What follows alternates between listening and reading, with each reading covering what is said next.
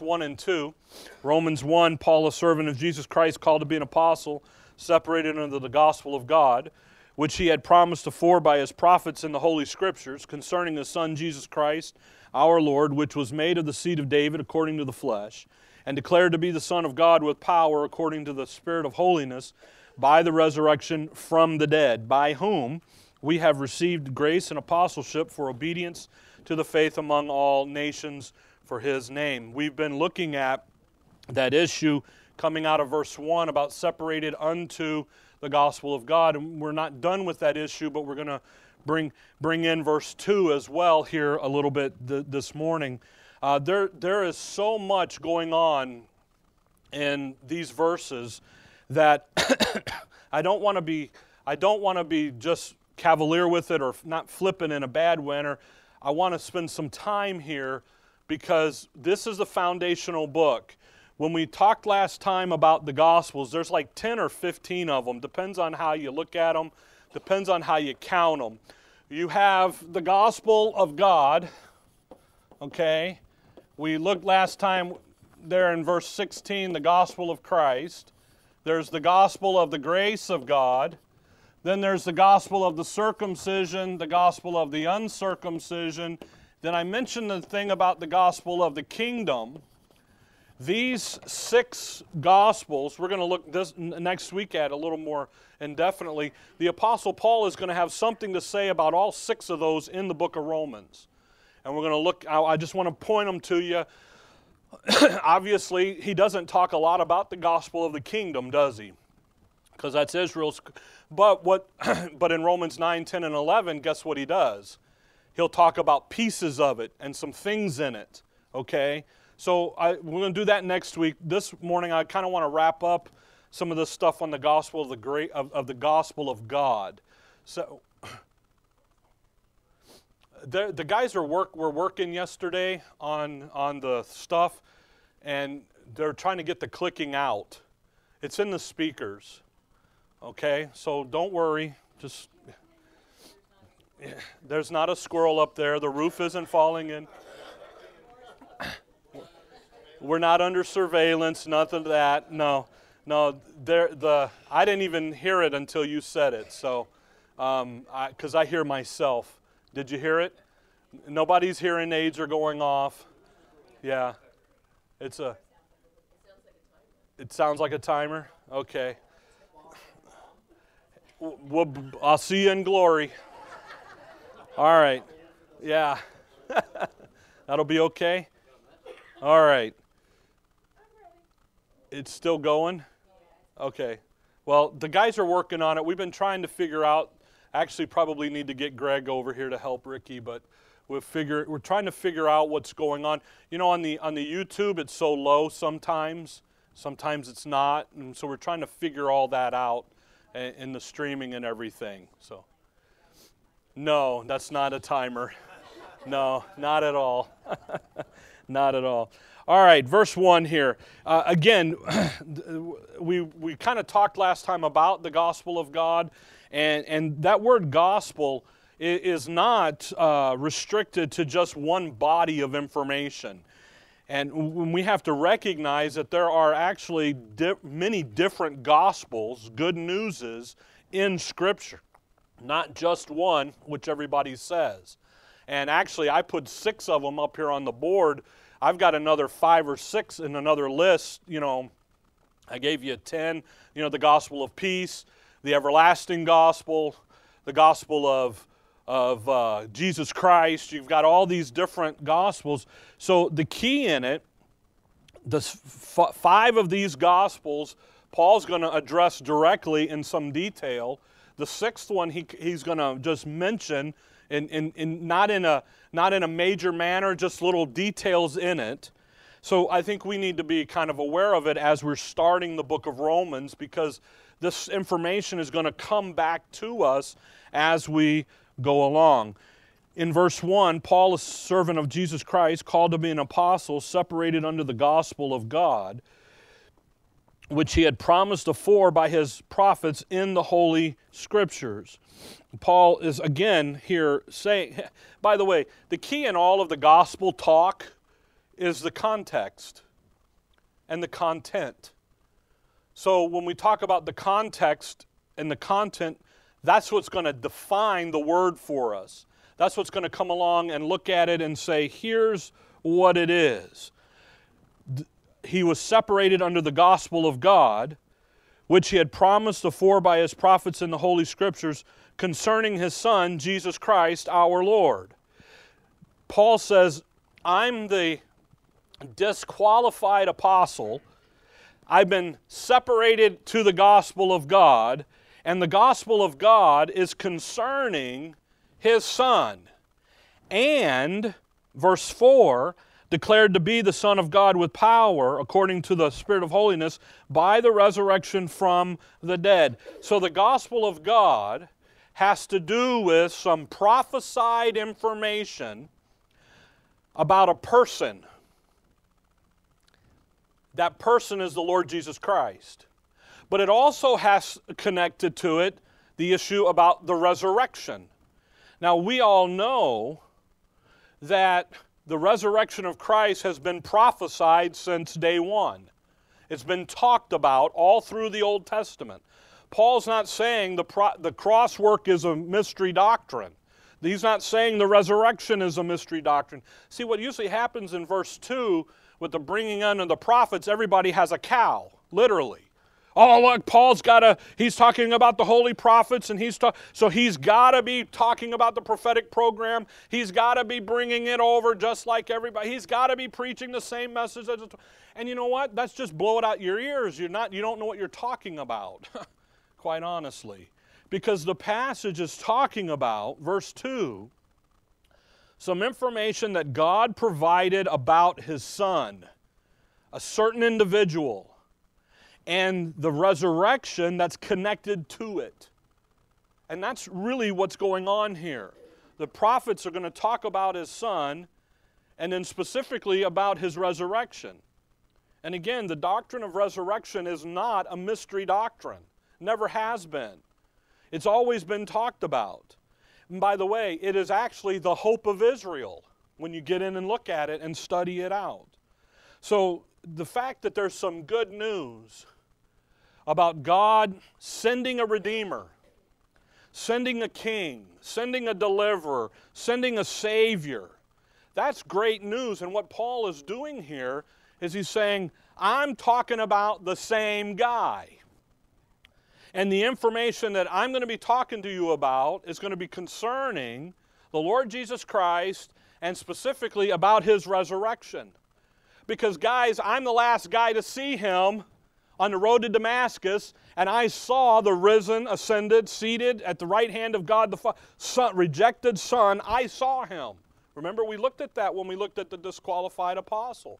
First Corinthians fifteen, last of all seen of me, one born out of due time, that untimely birth.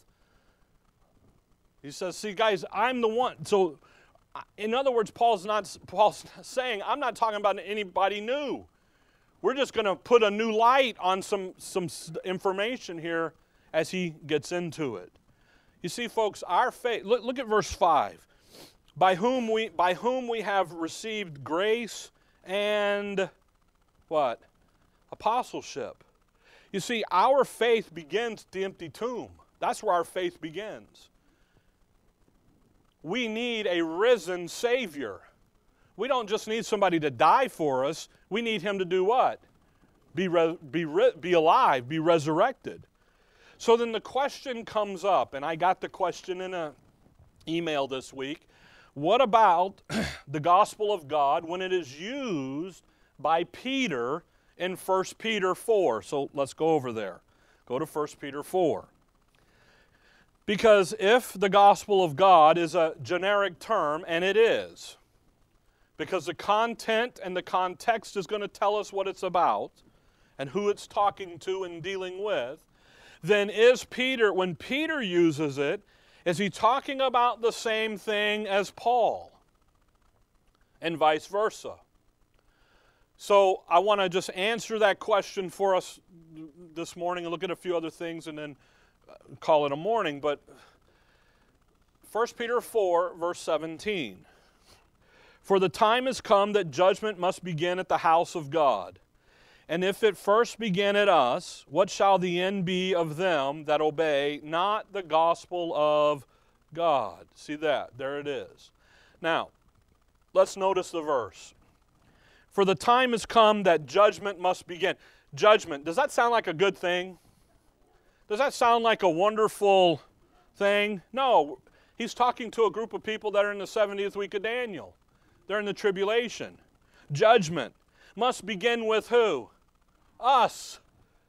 It's going to start with us. Well, who's the us? That's the question, right? So what's Peter talking about here? Come back over with me to chapter one. And who is he talking about, really? You, you know, if I told you we're going to have a Christmas parade on Main Street, that's a generic term, thing, isn't it? Which main street and what city? Because every city has a main street, right? That's the gospel of God. That's the idea there. It's very, it's a generic term. It gets applied. The good news of God. Now, come over to First Peter one. Notice some things here. And, and again, it, the question is a legitimate question about which gospel. It really is. Which one? Is Peter saying the same thing as Paul? And he's really... He's not, but he also is. And you'll see that as we look at it here. And, and as far as there is a common denominator between the two. Look at verse one. Peter, an apostle of Jesus Christ, to the strangers scattered throughout Pontus, Galatia, Cappadocia, Asia, and Bithynia. Well, who are the strangers scattered throughout? Well, that's going to be the believing remnant. This is, an act, this is after Acts eight.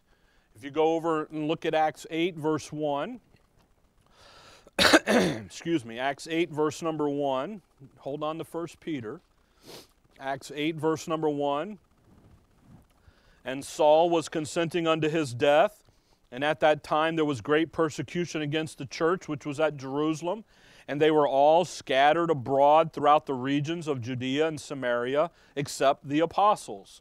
So every, all the believing remnant, all the members of the little flock, all the members of the true Israel of God took off. They were running for their lives under the persecution of Saul. Okay? So First Peter one tells you that where did they run to? Well, they run to Pontus, Galatia, Cappadocia, Asia, and Bithynia. You notice, by the way, there's one, two, three, four, there's five names listed there. You... How many churches in the book of the Revelation, the first couple chapters? Seven churches. Asia's got a couple churches in it. Those are representative churches for everybody. So here they are. They're running under the persecution. So the target audience of Peter is who?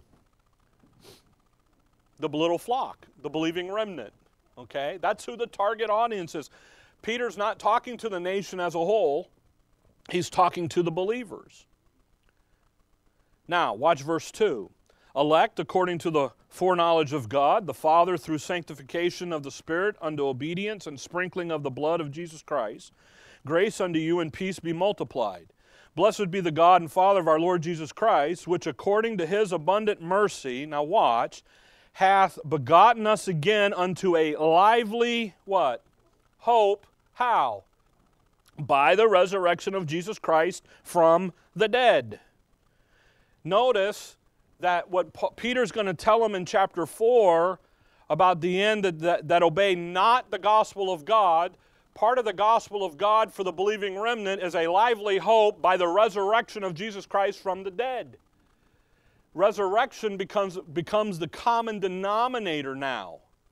When you talk about the gospel of God, the common denominator becomes the issue about Christ being what? Raised from the dead. Does Israel need her Messiah to be raised from the dead? Yes, the prophets have been talking about it. That's what's going to happen. We looked last time at Luke eighteen. The Lord goes in and tells them, hey, I'm going to have to die. In three days I'll rise again. They didn't believe Him. They didn't get it. But there it is. Keep reading. So first of all, you've got a target audience of the little flock. Okay? Paul says, secondly, Paul says concerning the gospel of God is concerning His Son and His resurrection. Peter says, we're going to talk about the same individual And we're going to talk about the resurrection from the dead. See how those common denominators sit there? Now Paul's talking to who? Us. Peter's talking to the believing remnant. That, that's the difference. Now watch verse four. To an inheritance incorruptible and undefiled, and that fadeth not away, reserved in heaven for you, who are kept by the power of God through faith unto salvation, ready to be revealed in the last times. Now, the third issue here is now we have a key setting point, don't we, in the context. The key setting is when, where is this going to happen? In the last times. This is going to happen out over there in the tribulation. See, it's not happening today, it's happening in the future. By the way, you'll see that through faith unto salvation, ready. See, what did he tell them in Matthew? Those who endure to the end shall be what? You got to make it through that tribulation, guys. You got to work down through there and get there. You got to stay the course. Verse six, wherein ye greatly rejoice, though now for a season, if need be, ye are in heaviness through manifold temptations, that the trial of your faith, being much more precious than of gold that perisheth, though it be tried with fire, might be found unto the praise and honor and glory at the appearing of Jesus Christ. Well, there's the second coming, the appearing of Jesus Christ. There's the tribulation. There's what's going on with these folks. You, you see what Peter's talking about? He's not talking about anything Paul's talking about. The common denominator is what? Christ and the resurrection. That's the common denominator. Verse eight, whom having not seen ye love, in whom though now ye see him not, yet believing, ye rejoice with joy unspeakable and full of glory. Boy, that helps you understand the doubting Thomas scene in John twenty. When he looks at Thomas and he says, you're representing a group that will never see me but yet will believe. There they are. Here they are. Receiving the end of your faith, even the salvation of your souls. Well, watch verse ten, of which salvation the who? Isn't it interesting? What did Paul say in verse two? The holy prophets have been talking about this. Of which salvation the prophets have inquired and searched diligently, who professed of the grace that should come unto you. Peter's talking about a prophesied grace, all consistent with what has been spoken since the world began.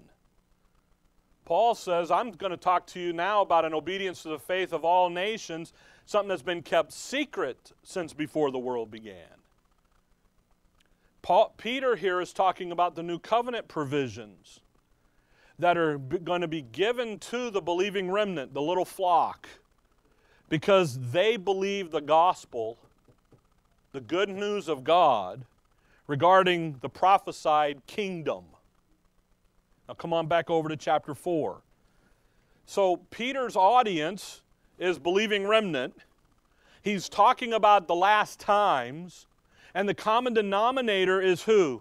Christ and the resurrection. Do you see how they're, they're similar, but they're yet different? No? Yes? Okay. Strike one. I'm not holding your attention.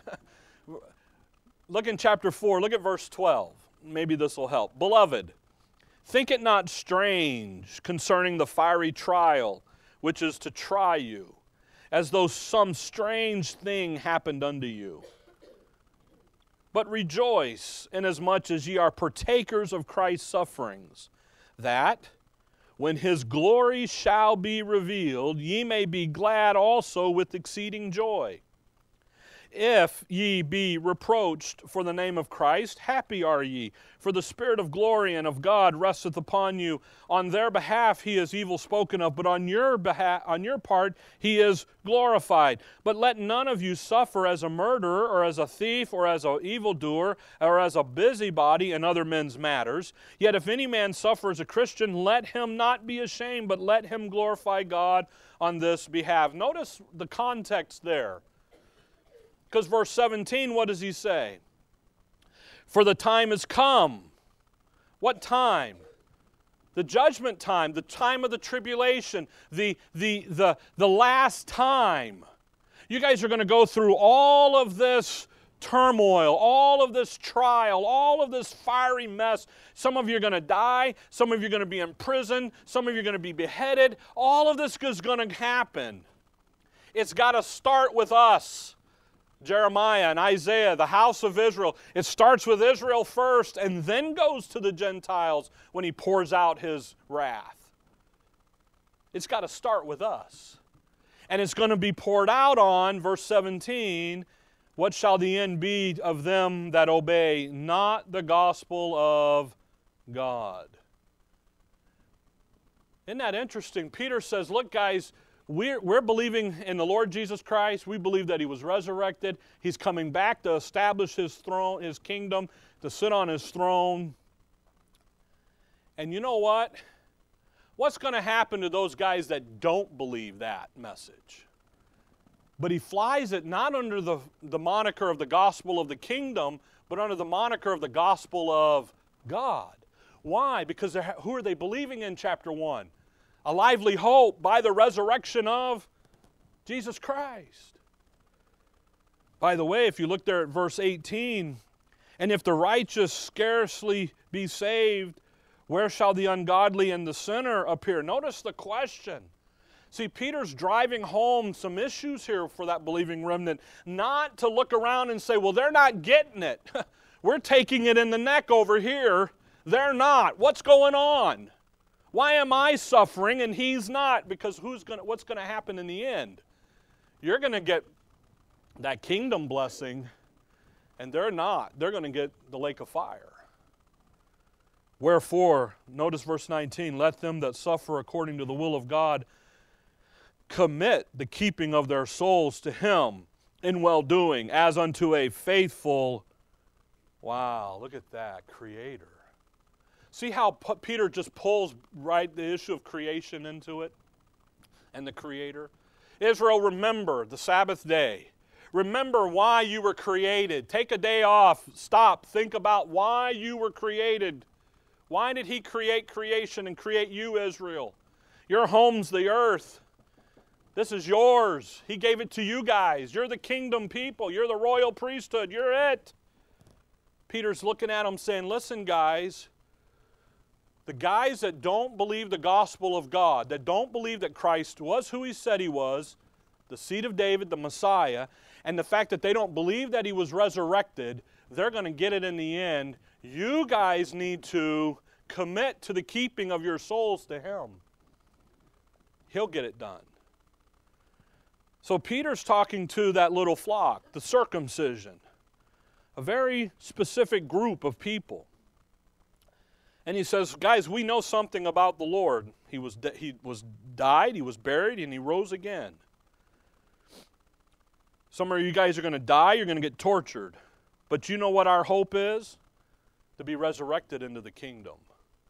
That's that thing there about keeping of their souls to Him in well-doing as unto a faithful Creator. He's going to do what He said He was going to do. And He'll get you in there. So the common denominator, come back over with me to Acts thirteen. So Peter, the common denominator between Paul and Peter preaching the gospel of the kingdom, if you will, is just simply that it involves the Lord Jesus Christ and His resurrection. That's it. Because Peter goes off on all that tribulation stuff. Paul's going to come over here now and talk about to the obedience of all the nations and so forth. Something different. Come, come, do you follow that? Hopefully that answered whoever asked me that question. They were on the internet, so they'll get it eventually. Maybe. I don't know. So the gospel of God. Look, look in Acts thirteen. We, we were here last time, and we kind of stopped, and then because the hour was up, I want to go back here, catch a couple things, and then just so that you see the issue here is about the issue of this issue of the resurrection. Because what Paul's going to do in Romans, as he begins to lay in the foundation, that first pillar of justification, the thing that he's laying in here now about the gospel of God and the gospel of Christ that's going to come in verse nine and verse sixteen, he's going to come in and he's going to say, hey, if He doesn't resurrect, if He isn't risen, we're in trouble. But the prophets from Genesis three have been talking about him resurrecting, I'm talking about the same guy. I'm just going to give you some secret information that pertains to those events. Okay? Acts thirteen, the Apostle Paul stands, and his first really recorded message, if you will, in Scripture. That's why you have such people that say that thirteen is really where Paul began his ministry, but to say that nine comes before thirteen, to say that, then you discount all the churches in Galatia that he's already been talking to. And now you're going to have some trouble. How do you answer those guys? Because when he comes here in thirteen and he goes to leave out of Antioch and he goes out on his first apostolic journey, he, he's already been at the ministry work for quite a while. He's not just a new kid on the block. So he stands and he gives a, a, um, a recount of Israel's history. By the way, he, if you look at it in verse sixteen, then Paul stood up and beckoned uh, with his hand and said, Men of who? Men of Israel, and ye that fear God. There's the Gentiles, give audience. We're going to find as we go into Romans that he went to the Jew first and then to the Greeks. And there's a reason for that, and we'll get into it when we get there. He does the same thing here. He stands to the Jew first, and he recounts the history. And when he gets down to verse thirty-two, here's the connection with Romans one. Verse thirty-two, and we declare unto you glad tidings, good news, gospel, here it is, how that the promise which was made unto the fathers. You see, there, there's some good news about a promise that was made. Now, if you hold on to here and just look real quick at Romans one, you'll see a connection here that Paul is, is, is bringing into the picture. Uh, Romans one, verse number two, what does it say? Which he had what? Promised. Paul says, I got some good news and some glad tidings about a promise that was made, and it's in connection to the gospel of God, by the way. Now go back to Acts thirteen, thirty-two, which was made unto the fathers, God hath fulfilled the same unto us, their children, in that he hath what? Raised up Jesus again. As it is written in the second Psalm, Thou art my son, this day I have begotten thee. And as concerning that he raised him from the dead, now, now no more to return to corruption, he said on this wise, I will give you the sure mercies of David. In verse thirty-two, thirty-three, and thirty-four, those are the connections to Romans one regarding the gospel of God and regarding a promise of resurrection. Sorry, I choked on my own saliva. Isn't that nice to know? And then T M I, T M I, T M I. Too much, too much. Okay? The connection here. He says, look, guys, he's talking to the group. He said, there was a promise made back here, and that promise made to the fathers, the prophets have been talking about it, and that's concerning the Lord Jesus Christ and his resurrection. Do you see how Paul's stressing the resurrection? Because with if he does if he isn't resurrected, what are we doing? Let's go home. We'll sell the building, split the profit. Let's get out of here. Let's go back to doing whatever we were doing before. No? Okay. All right? No, you see, folks, how things are here. By the way, go back to Acts thirteen. You can let Romans one lay for a minute. Notice when he says, Thou art my son, this day have I begotten thee. At the end of verse thirty-three, that's Psalms two. The day that the Lord walked out of the tomb, you know what the Father said? That's my son. We have a similar situation at the baptism of John when the dove descends down, but he doesn't say that. He doesn't make that declaration. He makes this declaration, this day have I begotten thee, when he walked out of the tomb. That's why this is so important. Here's the good news. Folks, God promised a Savior, a Redeemer, and He, he was going to resurrect Him. And what Paul's saying is, is I'm preaching the resurrected Lord Jesus Christ, the one God promised in the prophet, script, prophetic scriptures back there to raise Him from the dead. I'm preaching the same guy now. So the, sub, the, the, the, the focus of the message hasn't changed. What does he say in Romans sixteen twenty-five? And the preaching of Jesus Christ according to, right? We're still preaching Jesus Christ. And what did He do? He died, He was buried, and He rose again. For the sins of everybody now. Back here, and a little different in Israel's program. Come back to chapter two. Just remember this. Hold on to thirteen, Acts two. and, and the reason I'm kind of belaboring the point with you is, is because this is going to come up as we go through the book of Romans. In the court case, when he begins to present the court case, he's going to re- rely on you to remember this. He's going to make little statements over here about the newness of life in Romans six.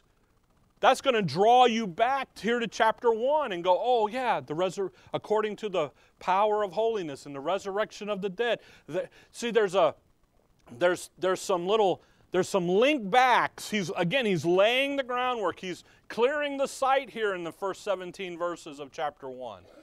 Getting ready to pour in the concrete. Okay? And if he's like Dollar General builders, we'll be done in two weeks. You know, it's boom, that's what he's doing, okay? Chapter two, just remember, chapter two, look, look here at chapter two.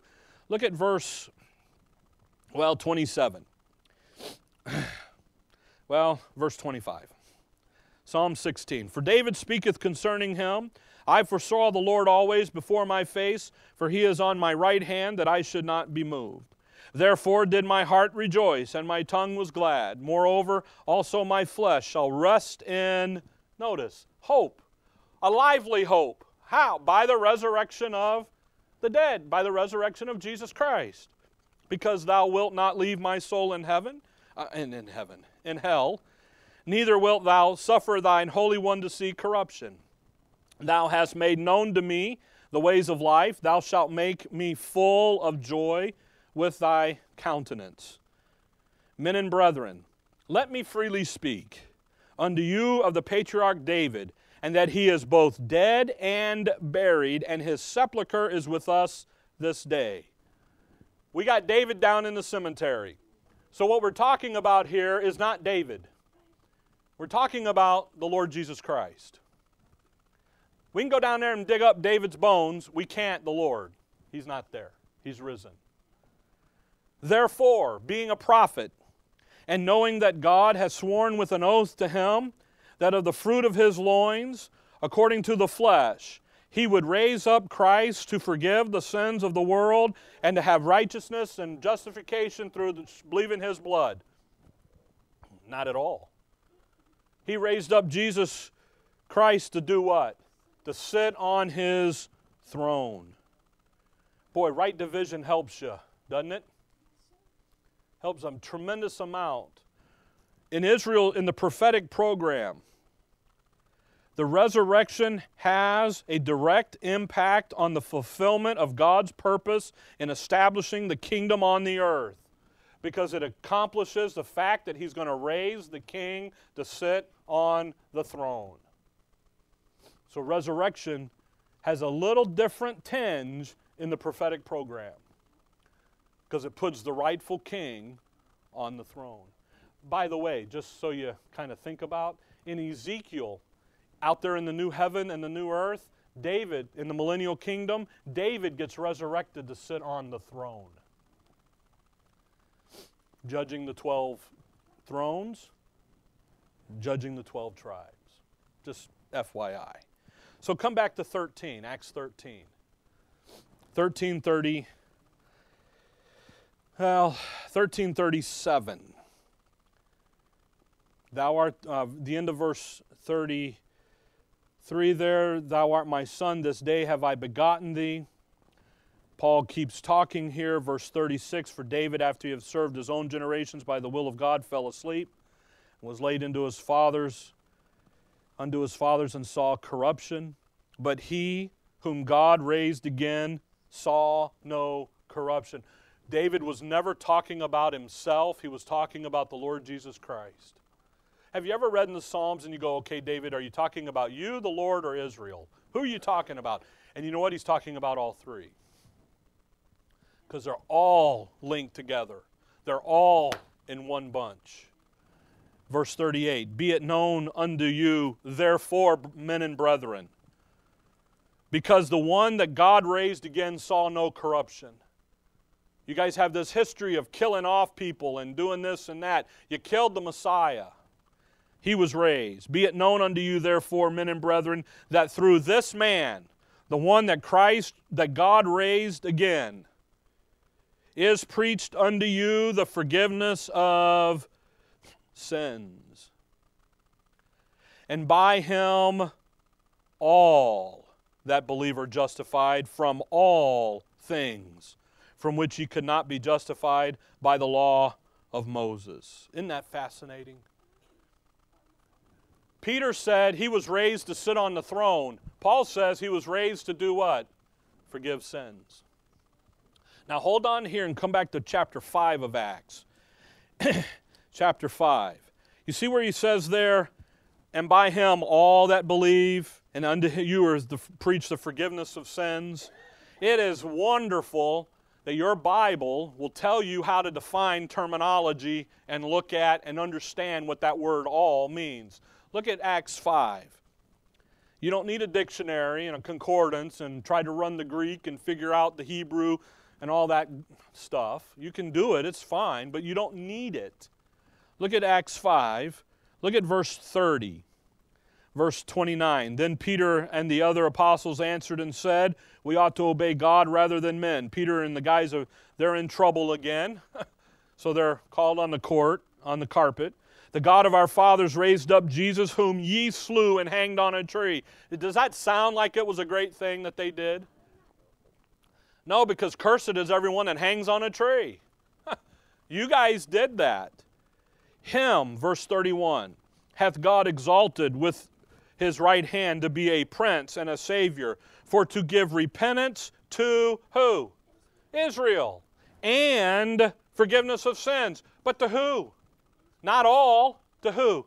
To Israel. So when you come back here to chapter thirteen, and Paul says, all that believe are justified.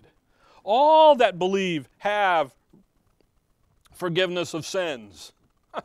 So what does all mean? It means all. Israel is little. All is everybody. By the way, including Israel. Because it's an all-encompassing thing. Now, back in Acts thirteen, look there, by the way, at verse thirty-nine. Because you're talking about what got Paul in hot water. Acts thirteen thirty-nine. And by him all that believe are justified, now watch, from all things, from which ye could not be justified by the law of Moses. Woohoo! Whoops is right. What's the new message say? The, the Lord Jesus Christ, who came, he was born, he was made of the seed of David. I, by the way, doesn't Paul say something about that he was raised according to my gospel? Yeah. And forgiveness of sins now go to everyone that believe. Believe who? The Lord Jesus Christ, that he died, he was buried, and that he rose again the third day. That got him in hot water, by the way, because it's only Paul that could say that the law could never justify you, and now we got a situation over here, apart from the law of Moses. Paul's, there's some, he's saying some things here that aren't found anywhere in Scripture, right here, Acts thirteen. These are unsearchable things here, that, that, that people could be say, justified apart from the law of Moses. Verse forty-five, but when the Jews saw the multitude, they were filled with love and joy and began to hug and just praise the Lord. Verse forty-five, I'm sorry. No, what'd they do? They got a little upset, didn't they? They began, they were filled with envy and spake against those things which were spoken of Paul, by Paul, contradicting and blaspheming. Oh, they, now they're going to go try to kill Paul, aren't they?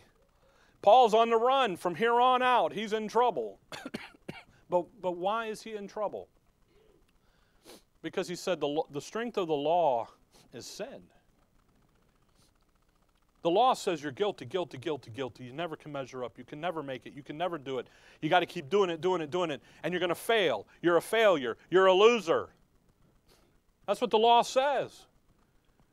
God's grace comes along. By the way, the gospel of the grace of God, we'll look at that one, comes along and says, hey, I've done everything for you. And it's a free gift, and you just simply have to trust me and believe me. And when you do that, I will give you my righteousness. And I will give you everything you need. And all the things that you tried to go over there under in your own energy to do under the law, you've already gotten now in Christ. That's why, by the way, in Romans eight, he'll say, hey, we're to, we're, we're to do that, the, the, the righteousness of the law. We're to live that. We're to have that demonstrated. Not you and I. We can't do it, but his life can do it. Come over to chapter twenty-three. The Jew, Paul's in trouble. The Jews chase him, and, and, and they get him. Chapter twenty-three. Look at chapter twenty-three. Look at verse six. But when Paul perceived that the one part were Sadducees and the others Pharisees, he cried out in the council, men and brethren, I am a Pharisee, the son of a Pharisee. Now watch. Of the hope and resurrection of the dead, I am called in question. Isn't that interesting? He says back there in chapter thirteen, what I'm going to be talking to you about, he labeled in Romans one, the gospel of God, is I'm going to be talking to you about the resurrection of the dead, specifically the Lord Jesus Christ. What's he on the hot seat for? Talking about the Lord Jesus Christ and the resurrection from the dead. Come on over to chapter twenty-four. Chapter twenty-four. Chapter twenty-four, verse fourteen, I think.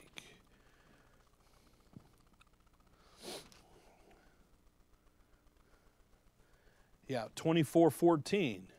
But this I confess unto thee, that after the way, which they call heresy, so worshipped I the God of my fathers, believing all things which were written in the law and in the prophets, and have hope toward God, which they themselves also allow, that there shall be a resurrection of the dead, both of the just and unjust.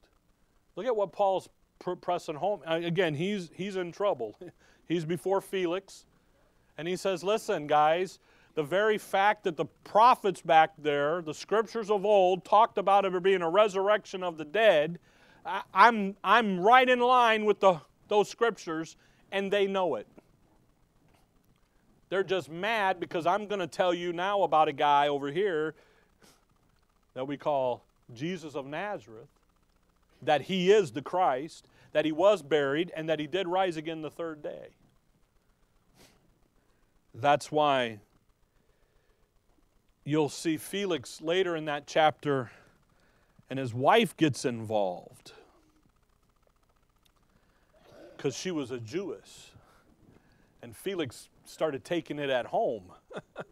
So Felix kicked him to, on down to uh, Festus. Come on over to chapter twenty-eight. Chapter twenty-eight, verse twenty. twenty-eight twenty. For this cause, therefore, have I called for you, to see you and to speak with you, because that for the hope of Israel I am bound with this chain. You see that hope of Israel? What is their hope? Resurrection. That's what he's been, what he's been arguing with them in chapter twenty-three, chapter twenty-four, chapter, we didn't look in twenty-six. He argues with them in twenty-six. It's all about what? The resurrection of the dead. What was the very first thing that Abraham's, that God promised Abraham back over here in Genesis twelve? Resurrection. Eternal life. You see, folks, So when Paul, when you come back to Romans one, we're, we'll quit, and we'll get into the list next time. We'll give you a little early break. It's Christmas. Okay. forty minutes, that's what we're looking for, right? All right. When Paul brings this up, again, the content and the context is going to tell us this gospel of God is concerning who? His Son, and the fact that he was raised from the dead. Okay? And that is what we're going to, what Paul is now going to be discussing the rest of the way as he begins to lay in. Now, if you look down at verse sixteen, he says, "For I am not ashamed of the gospel of" who? Of Christ. We're going to get a little different there now. Okay? So these are going to begin to delineate out. And again, we're not going to jump to a conclusion. We're going to do what? We're going to look at the content, the context, and we'll look at them. In Galatians, he talks about the circumcision and the uncircumcision and lays that out. He'll talk about those guys here too as well. You ever, you ever read the book of Romans, chapter four? And what does he lay out about Abraham? Circumcision and uncircumcision. You better know what he's talking about. That's, it's right there. Anyway, I think I drive my point home, okay? So we got another verse under our belt. By the way, this is lesson seven, and we got two verses done, okay? But we'll, we, we're going to drag our feet through the beginning here, and then we'll pick up speed as we go through, because the beginnings are laying in the issues that he's going to be building on as we go. And when we get into the courtroom, starting in, ver in verse eighteen, here, actually really down in verse fifteen, we're going to enter the courtroom where Paul's going to begin to lay the case out as he lays in these pillars. And at the end, when he says, now you're established, now you have a permanency, a permanent godly edification in you. And now let's get on with living life, and let's get on with the program. And as we begin to do that, these, this information w will be needed to be in the back of our minds, okay? All right, dear Heavenly Father, we thank you for the morning, Lord. We thank you for the folks that come, to, the desire to listen, to learn, and to, and to study, and to just enjoy who we are in your Son, and give you the praise and the honor and the glory for that. Amen. All right, any questions or anything?